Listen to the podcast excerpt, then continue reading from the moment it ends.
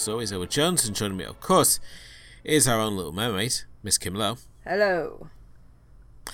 Tonight we are nearing the almost the end of our journey through the Miyazaki filmography, as tonight we come to Ponyo um, from 2008, which sees Miyazaki doing another adaptation, uh, this time on Hans Christian's The Little Mermaid, um, with the tale of the little girl who lives underwater, known as Brunhilde, who uh, escapes into the, the escapes to the land above water, where she makes friends with a young boy, um, all the while seeking her, leaving her father Fujimoto, the once human wizard, who's uh, been tasked with keeping the balance in the world of the oceans, um, trying to track her down again.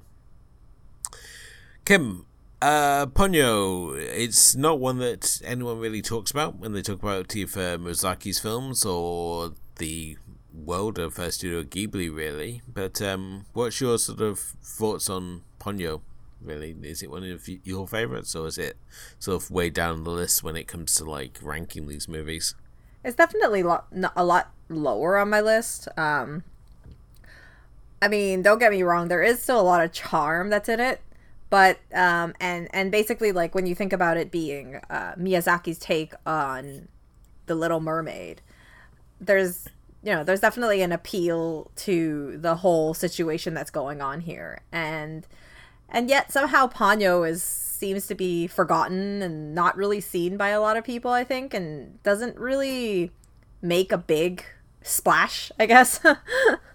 um, as a whole, um, there are some really cute moments, obviously. Um, I feel like a movie like this is more like maybe it's more geared towards younger audience. I'm not sure. Um, cause I mean, just if you look at it, this is definitely a film in his filmography where the characters are much younger. Um, the last time we saw this was what My Neighbor Totoro, which also had a young girl. But everything else, you know, everyone is definitely a little bit more mature, a little bit older. Uh, so, um, yeah. yeah, of course. I mean, certainly with when we're looking at this era of Studio Ghibli, I mean, this is really when they're entered into their independent era. So for between 1999 and 2005, Ghibli was a subsidiary band of uh, Tokuma Shoten. However, the partnership ends around April 2005, and they were sort of spun off and established, re-established as an independent company uh, with their own sort of headquarters. And it's in this era that we start we see films such as like Tales from Earthsea, um, Tale Princess uh, Keiji Yuta, um, and obviously Miyazaki decides at this point he's going to also retire um, and comes to of like his final films really. Been obviously he's since changed his mind on said uh, retirement. But with this film it's in many ways it feels like a return to um, the more sort of whimsical side of his work. And in many ways it feels like almost like a throwback to uh, My Neighbor Totoro because when we look at his filmography, obviously he, he does Castle in the Sky, does My Neighbor Totoro, and then he goes off this more sort of fantastical edge where he's doing things such as like Kiki's Delivery Service, Princess Mononoke, um, these sort of like grown up fantasies, and certainly with Ponyo, it feels like a return to doing something like My Neighbor Totoro, um, a sort of low threat movie that sort of heavily steeps in fantasy, and the risks are sort of low for low throughout. And I think this is certainly where where Ponyo falls is.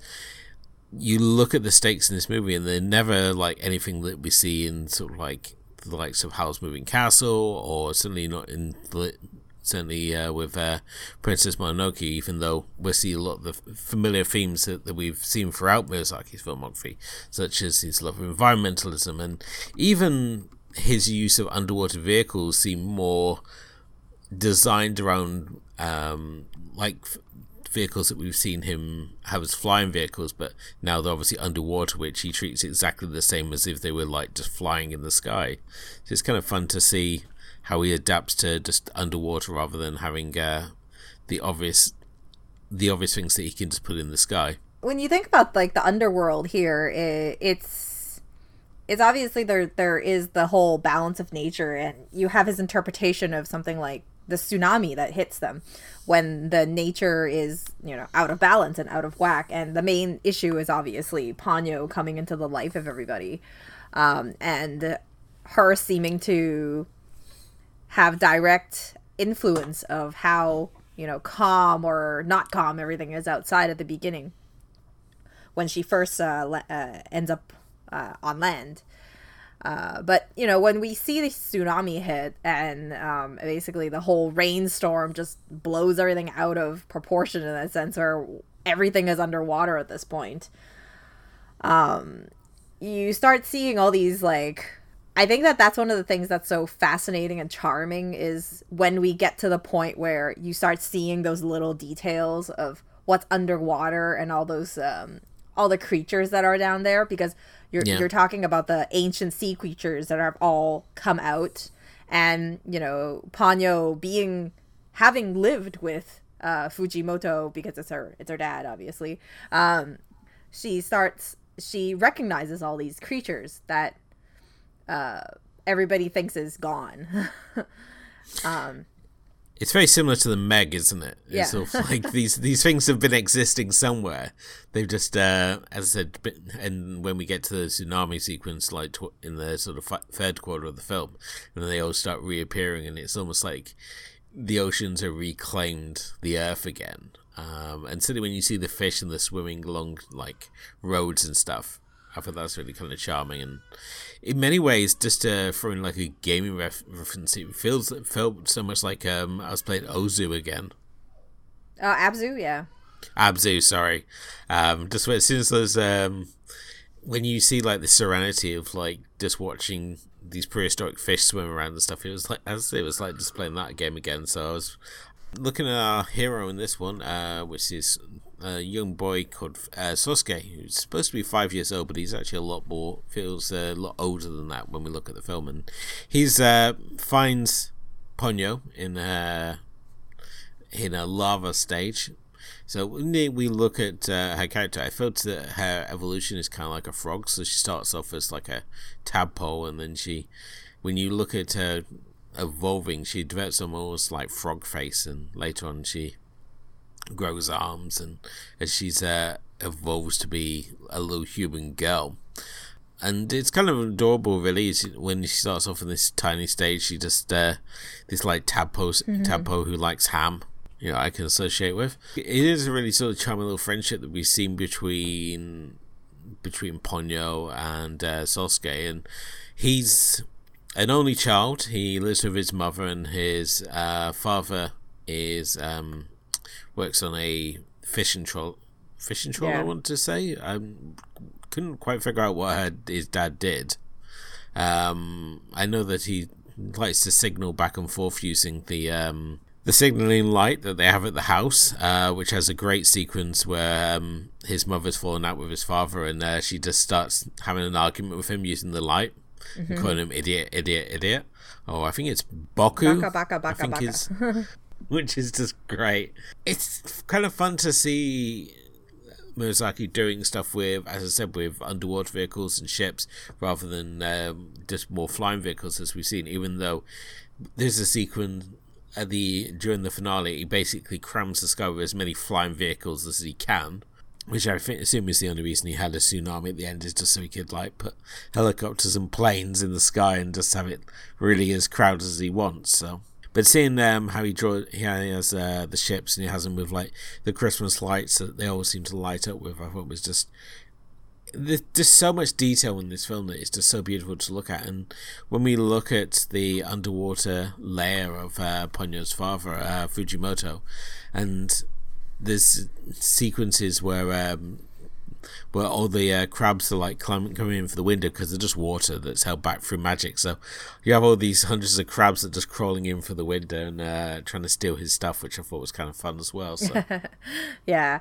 Well, there's a lot of little fun moments, I think. Uh, and even when you think about like certain uh, character designs and even like layouts and stuff like that, when you look at his layer, it almost looks like um, uh, Nausicaa's lair when she has that little garden that she has that she she has hidden Yeah. to figure out the water and the air and all that.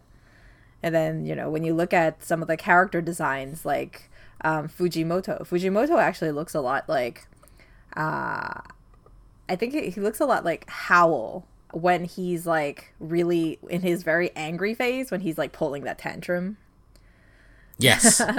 and then you have um obviously we're not there yet but the the young couple that they meet in the in a boat um uh in, in near the end uh they actually look a lot like um the when the main characters of Wind Rises. I don't know if it's just me, but I mean, obviously we're not there yet, and, I- and I, I don't know if you've watched it yet. So, but yeah, I mean, there, there's a lot of things here that uh, definitely is pretty fun to watch. Like, there's all these little details. I think one of the big ones, I think that when you when you think about reality and and um, and fantasy mixed together is when you have that ship graveyard where everything's just like at one area. They're all just stacked up together. And it almost feels like like in this world the the the I don't know, are the boats beached? Are they, you know, like w- what's going on here, you know? Like it's it's very it's it's just uh it's just crazy because you're watching all of this and they almost look like they're floating in the air because of the animation but they're not because they're they're all just stacked up to each other and i think that that scene ha- is like when you first see it it's it's really really cool that that that, that you even thought about doing that Or is this the scene where Grandma turns up uh, Ponyo's mother and he sees in the distance all the boats? Is that the scene you're talking about? no i mean like uh i mean the dad uh, the dad they're looking up from the boat or something and then and then they're looking Oh, yeah right. and then they're like they're Yeah. like oh they think that they're at a city but then they look at it it's like oh no it's not a harbor it's not you know anything it's just like a ship graveyard Yeah. Okay. Yeah, I know there's that uh, scene later on where uh, um, his his dad's boat uh, stalls because um, Granmamare Ponyo's mother turns up and she's this huge water spirit. I I'd still get myself a headache trying to figure out the logistics of how Fujimoto and Granmamare had a relationship because she is gigantic and he is just normal human size. so the logistics of their relationship just kind of gave me a headache there. It, it, again, it's just one of those wonderful scenes when you see her turn up and uh, like almost like this uh, giant whale type figure.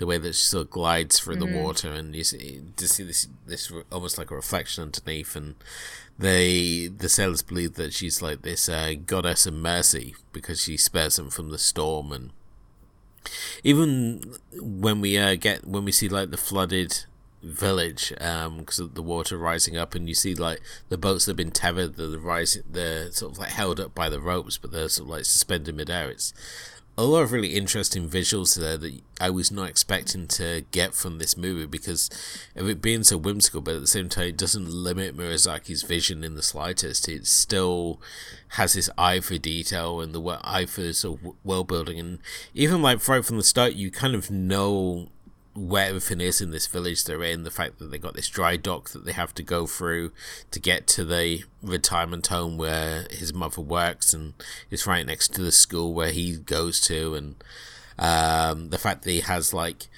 this relationship with all the residents of the old folks home, where they're all like this, they're all essentially a bunch of grandmas to him, which I thought was kind of adorable as well. So Yeah, and and then I mean, not to mention, I mean, like when you think about the grandmas, like just thinking about. Um, obviously, I watched this in English dub because I don't have time to read subtitles. um, but same as myself, I was just like, I just with these ones, you they put such effort into the dubs. It seems like yeah, and and when you when you think about like the English dub here, even the grandmas who have like what two scenes, you have you know what the main grandma Yoshi who is voiced by Betty White, and then the other grumpy one is Yes. voiced by Lily Tomlin, and and I think that you know when you just look at the cast itself, even down to the supporting um, characters, it has like such a strong cast, and it it's it's pretty survi- sur- like surprising for for a film like this, which which you know surprisingly hasn't caught on as much as the other ones, just based on the the the the voice cast itself. Looking at the voice cast here, Ponyo's uh, voiced by Noah Cyrus. So if you watch a lot of Disney, um, then you know her because she was on Hannah Montana and Doc. Uh, Frankie Jonas uh, is uh, Sosuke. Tina Fey voices the mother, and um, Koichi is uh, voiced by Matt Damon. Um, oh, that's the father, isn't it? Koichi yeah, yeah. is. Cate Blanchett is grandmama, so Ponyo's mother, and Fujimoto is Liam Neeson, whose accent is actually pretty well disguised. There's parts of it where it sort of like stands there, it's like, oh, that's Liam Neeson, and other parts where you're not sure who it is. So for someone with such a, a, a broad Irish accent, it's kind of kind of impressive we managed to hide it so well.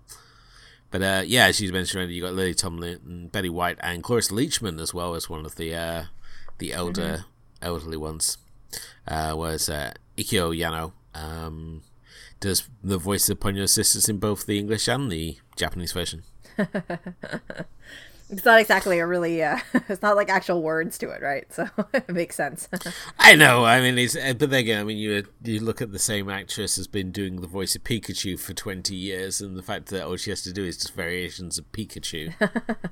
It's like there's there's three three versions of Pikachu really. There's there's Pikachu, and then there's Pika Pika, and then there's uh the scared Pika, which I can't get my voice that high, so you can do that one yourself. But and you think, God, someone's been doing this for 20 years. They've just been basically cashing in, just like on the most easiest voice work going. Yeah. That that's we're in the wrong business here, clearly. yeah, but it's like it's like you know I remember watching a an interview about uh what was it? Who who was it that does um who does Groot? Uh oh Vin, Vin Diesel, Diesel. right. And and then it's just like the different versions that he had to do type of thing. And it's like oh you know like and I, I always think that that's that's also the same thing right? You you have like how many versions of I am Groot can you have before and and, and it, it has to seem like it's different every single time a little bit varied to to make it sound like you know he's trying to emphasize something else or say something else and you know. Yeah.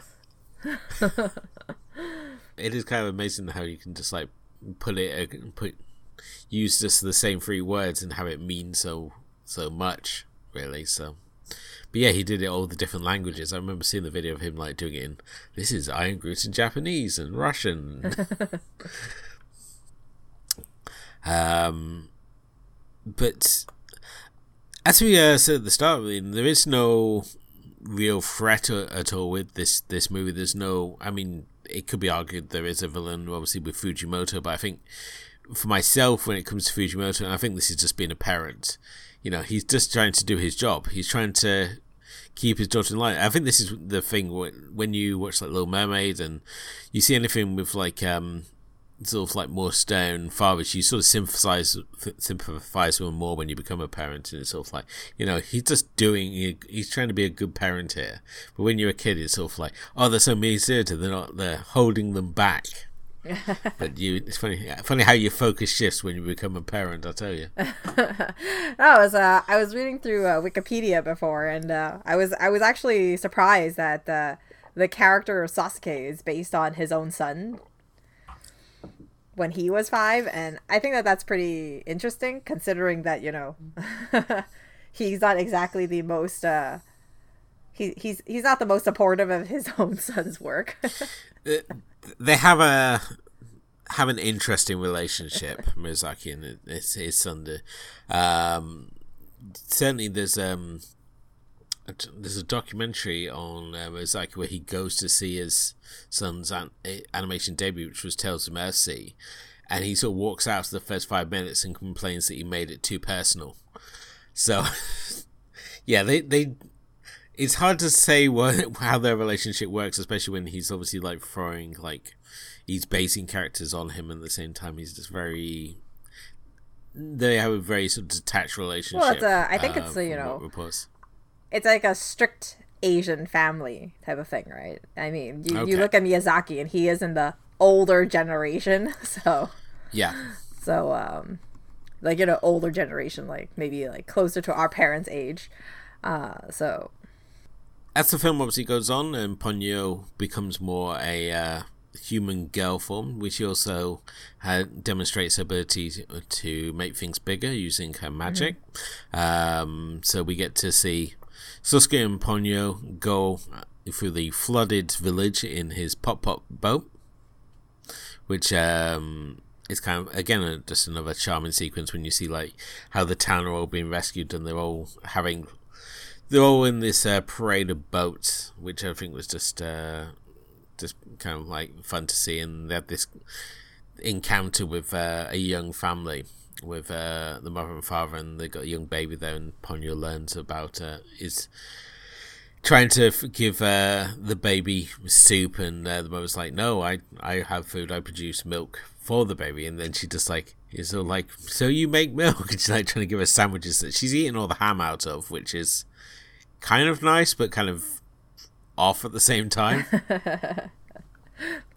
so yeah, I there's moments of this film where I was like I was like completely charmed, and then other moments where I just like felt like my neighbor Totoro, where it was all like I just kind of need some threat here, some danger or something to latch onto rather than just overwhelming whimsy, which I think this is certainly one which it certainly leans into. And we look when we look at the couple of films before this one, such as *The Spirited Away* and um, *Howl's Moving Castle*. They still had that element of danger, even though they were both really sort of heavy on the whimsy side. Um, and I think when you look at Princess Mononoke, that like takes it to the utmost extreme, where it's sort of like you've got loads of danger and you've got uh, the fantastical side, and then we have Spirited Away and Howl's Moving Castle, it's all like dials it back a little to that middle setting, and then when we have uh, My Neighbor Totoro and uh, this this film, it's sort of like when we remove all the danger and just maximize the whimsy. Yeah, but you know, like being a fan of My Neighbor Totoro, I I think that it's one of the reasons that every single time I rewatch Ponyo, which isn't very frequent, um, I see something more that I like. Um, perhaps it's the whimsy, perhaps it's the fantasy, there you know the the the different uses, the details, because it seems like there's a lot hidden in the movie that as you watch more of it, I feel like there's more to discover and.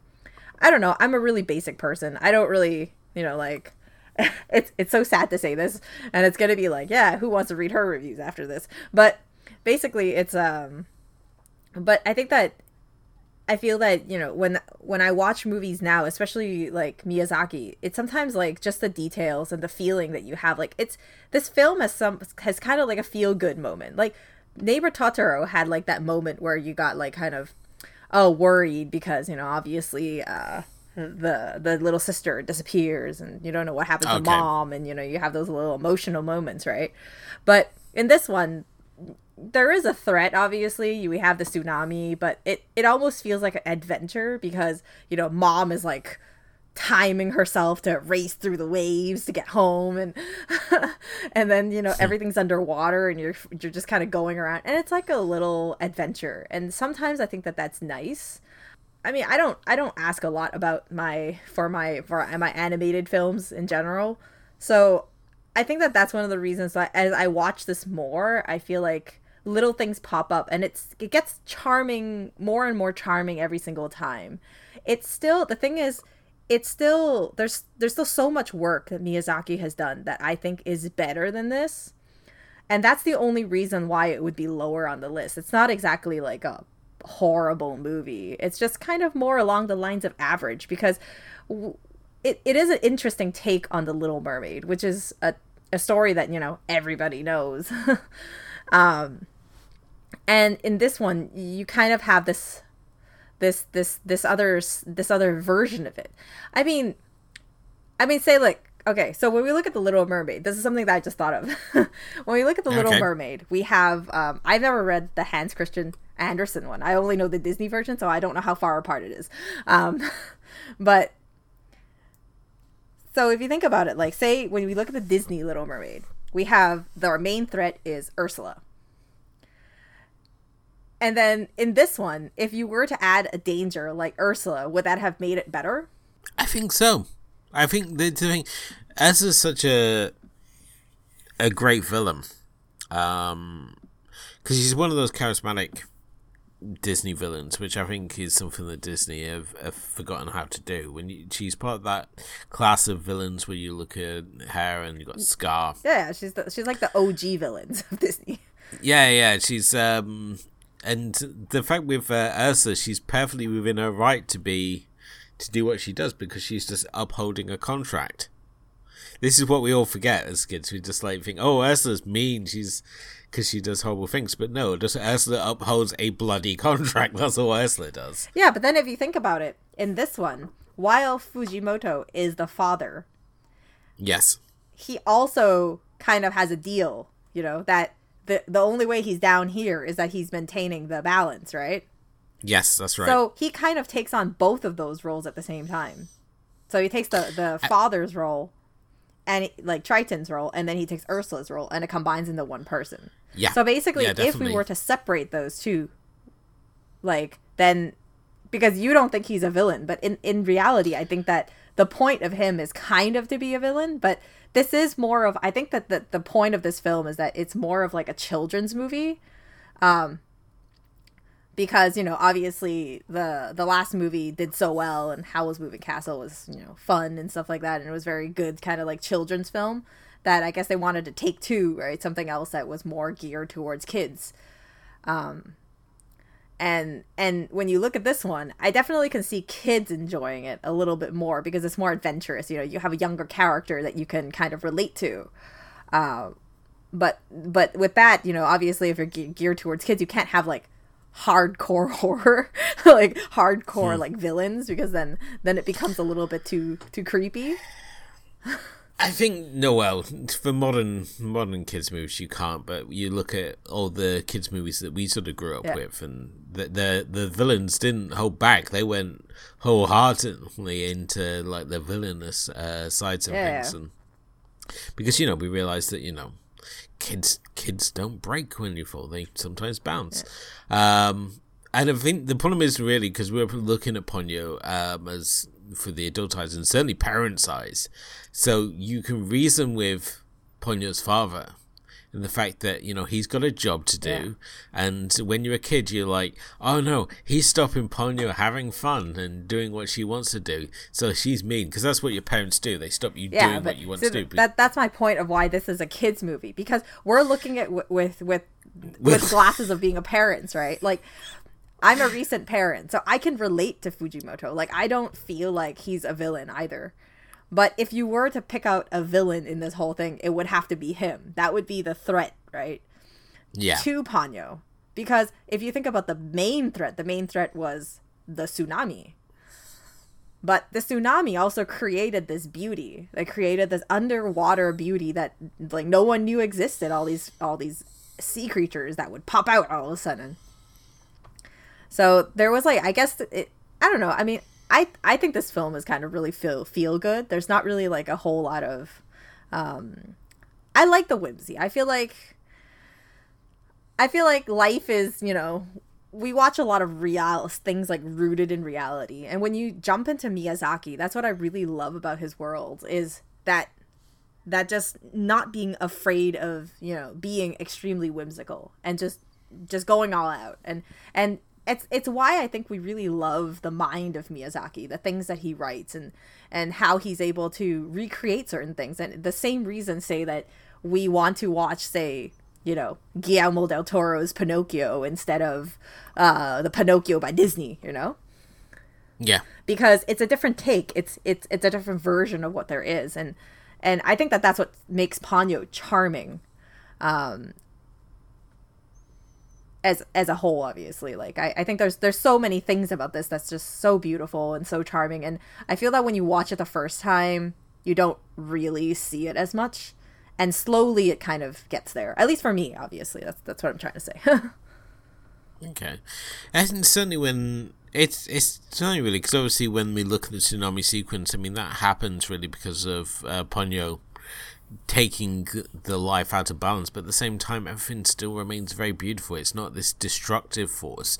Uh, the town floods, but nobody dies uh, because everyone's on on boats instead of um, instead of like you know being trapped at all. Everyone everyone manages to escape. So it's it's sort of because in many ways, I mean, the the tsunami is supposed to be this this horrible sort of destructive force. This is the one thing that uh, Fujimoto doesn't want to happen. I mean, the fact that the moon's lowering and this is by Ponyo escaping. And I think his main concern is the fact that Ponyo won't be loved by uh, Sosuke mm-hmm. and that she'll turn into sea foam. Um, if uh, he doesn't, if he doesn't love her, which is a lot of pressure to put on a five-year-old.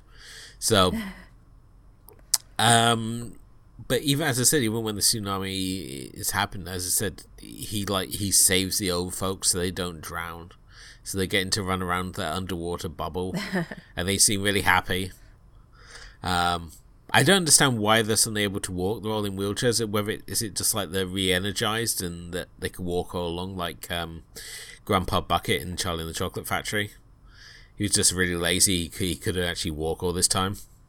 I don't think so. I think maybe it's just like the the whole concept of maybe water makes you lighter. I don't know. That was my other thought, really, because there's underwater. Everything seems to be following the rules of you know underwater, but um, at the same time, everyone's really dry. Yeah. So it was it was kind of weird physics that are happening under there. So yeah, but then but sure. then I think that it's it's more the fact that when they get out of that bubble and they're walking up the stairs to get out, they're like walking. They're like, oh, we, I'm gonna get you your your wheelchairs. We don't need it, type of thing, and then they walk off. a, there's something that don't make sense, but you know. it's kind of, it's kind of like how is everybody so okay with seeing Ponyo, who was originally like a little goldfish that she pick, he picked up, apparently, right?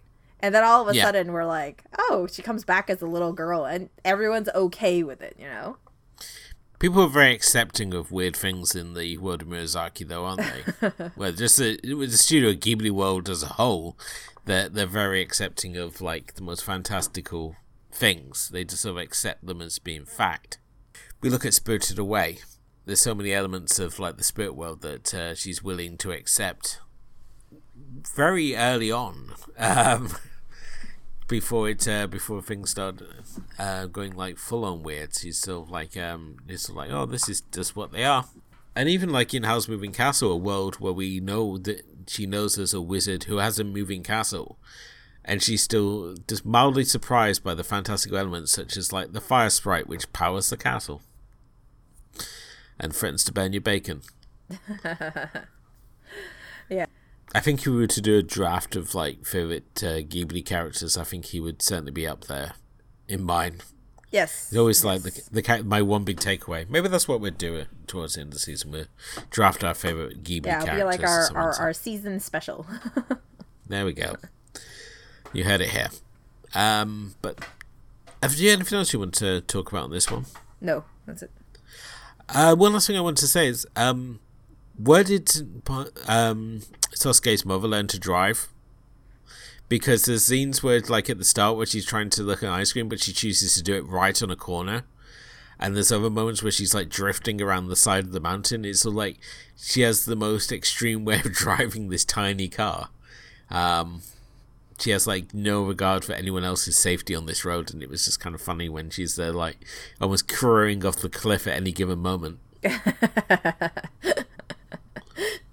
um, and the other sequence I really love as well is the scene when they're being sort of chased by the waves, and it's just basically Ponyo riding on her sisters who take the form of giant fish, and you see her like running on top of the waves. I thought that was such a a charming little sequence. Uh, even though it's bizarre the fact that Sosuke and his mother stop in the middle of a tsunami to go up over the side of the cliff. So. Well, I mean, would you if you were if someone was like, "Oh, I'm seeing a little girl outside." you know? Nope, she's gone. it, it, it's a it's a tsunami. It's not going to end well. My car is not a submarine, so I would not say I don't think I would have stopped. I mean, obviously, you clearly shown you would because you're clearly a nicer person than me, Kim. So I don't know. Well, when we actually, if we ever experience it, then I'll tell you. But I hope we never do. yeah, I'm gonna be worried if uh, if we encounter floodwaters where I am because we're at the top of a hill. So I, I'll be concerned if the water makes it up this high. I was surprisingly enjoyed this more than I remember liking it the last time I watched this. Maybe I was just in the mood for something whimsical this time, but um, certainly it's not. It's not one that's going to break the uh, the top t- the top ten of like the Studio Ghibli movies to myself, but it's certainly better than a lot of the output at this era, like Arrietty and uh, definitely Tales of Earthsea, um, which is just awful. But um, at the same time, I think it it deserves a little more respect, much like The Cat Returns. I think it's the fact they're all on Netflix. Here in the UK, they are anyway. Um, I think it's definitely one worth uh, giving giving a look. It's sort of like one of those overlooked entries, um, not only in the Miyazaki filmography but the Studio Ghibli filmography as well. I think um, it's definitely one that's worth giving another look at least. So that brings us into tonight's show. Thank you, as always, for listening. If you haven't done already, please do hit the like and subscribe button wherever you happen to be listening to us. Uh, you can check out our blog, which is Movies and Tea Podcast at. You can also follow us on Facebook and Twitter and Instagram. Come say hi to us there. And wherever you happen to listen to us, do hit the like and subscribe button. Leave us a review. Let us know what you think of the show, as it all helps raise the profile of the show as well. But, uh, Kim, season end next episode, where are we going to? Yes, we are going to watch um, the 2013, his uh, supposed last film before his retirement, um, The Wind Rises. If it was meant as his uh, retirement film, he goes all out by looking at the history of Japanese aviation. So that is uh, obviously coming up on our next episode. But until then, thank you for listening. Thanks to my co-host Kim and uh, we'll be back next time to talk about The Wind Rises. Until then, good night.